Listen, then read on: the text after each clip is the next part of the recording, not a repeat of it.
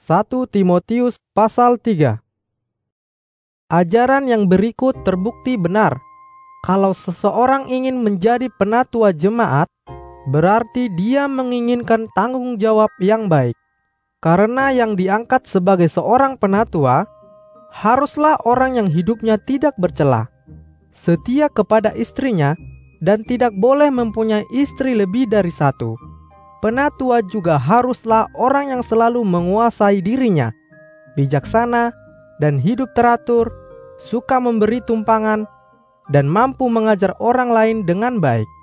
Pemabuk dan orang yang suka berkelahi tidak boleh diangkat sebagai penatua, karena seorang penatua harus adil, suka damai, dan tidak mata duitan.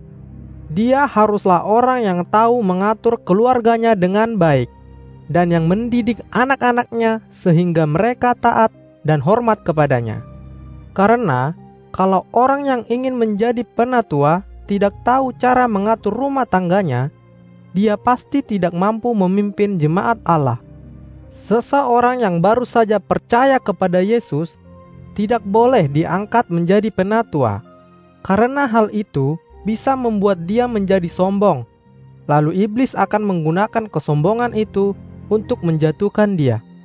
Seorang penatua juga harus dikenal sebagai orang baik oleh orang-orang yang bukan anggota-anggota jemaat, sehingga iblis tidak bisa menjeratnya melalui perkataan orang lain yang menjelekkan namanya. Begitu juga, orang-orang yang diangkat sebagai pengerja jemaat haruslah orang yang terhormat. Jangan ular kepala dua, jangan pemabuk, dan jangan mata duitan. Setiap pengerja jemaat haruslah percaya sepenuhnya kepada ajaran-ajaran benar yang Allah sudah nyatakan kepada kita, dan dia harus hidup dengan hati nurani yang bersih dan setiap calon pengerja jemaat harus diuji dengan memberikan tugas pelayanan sementara. Sesudah terbukti bahwa calon tersebut melayani dengan baik, barulah dia boleh diangkat sebagai pengerja jemaat. Demikian juga dengan istri setiap pengerja jemaat. Dia juga haruslah orang yang terhormat dan tidak suka membicarakan kejelekan orang lain, selalu menguasai diri, dan bisa dipercaya dalam segala hal. Laki-laki yang melayani sebagai pengerja jemaat harus setia kepada istrinya dan tidak boleh mempunyai istri lebih dari satu.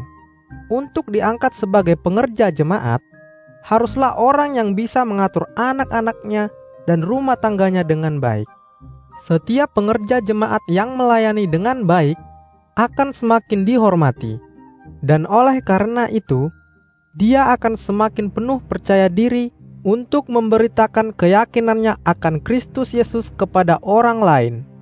Walaupun saya berharap segera datang kepadamu, tetapi saya sudah merasa bijaksana menulis hal-hal ini untukmu sekarang.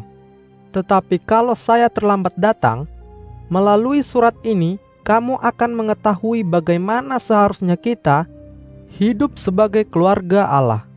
Yang saya maksudkan sebagai keluarga Allah adalah kesatuan seluruh jemaat kepunyaan Allah yang hidup.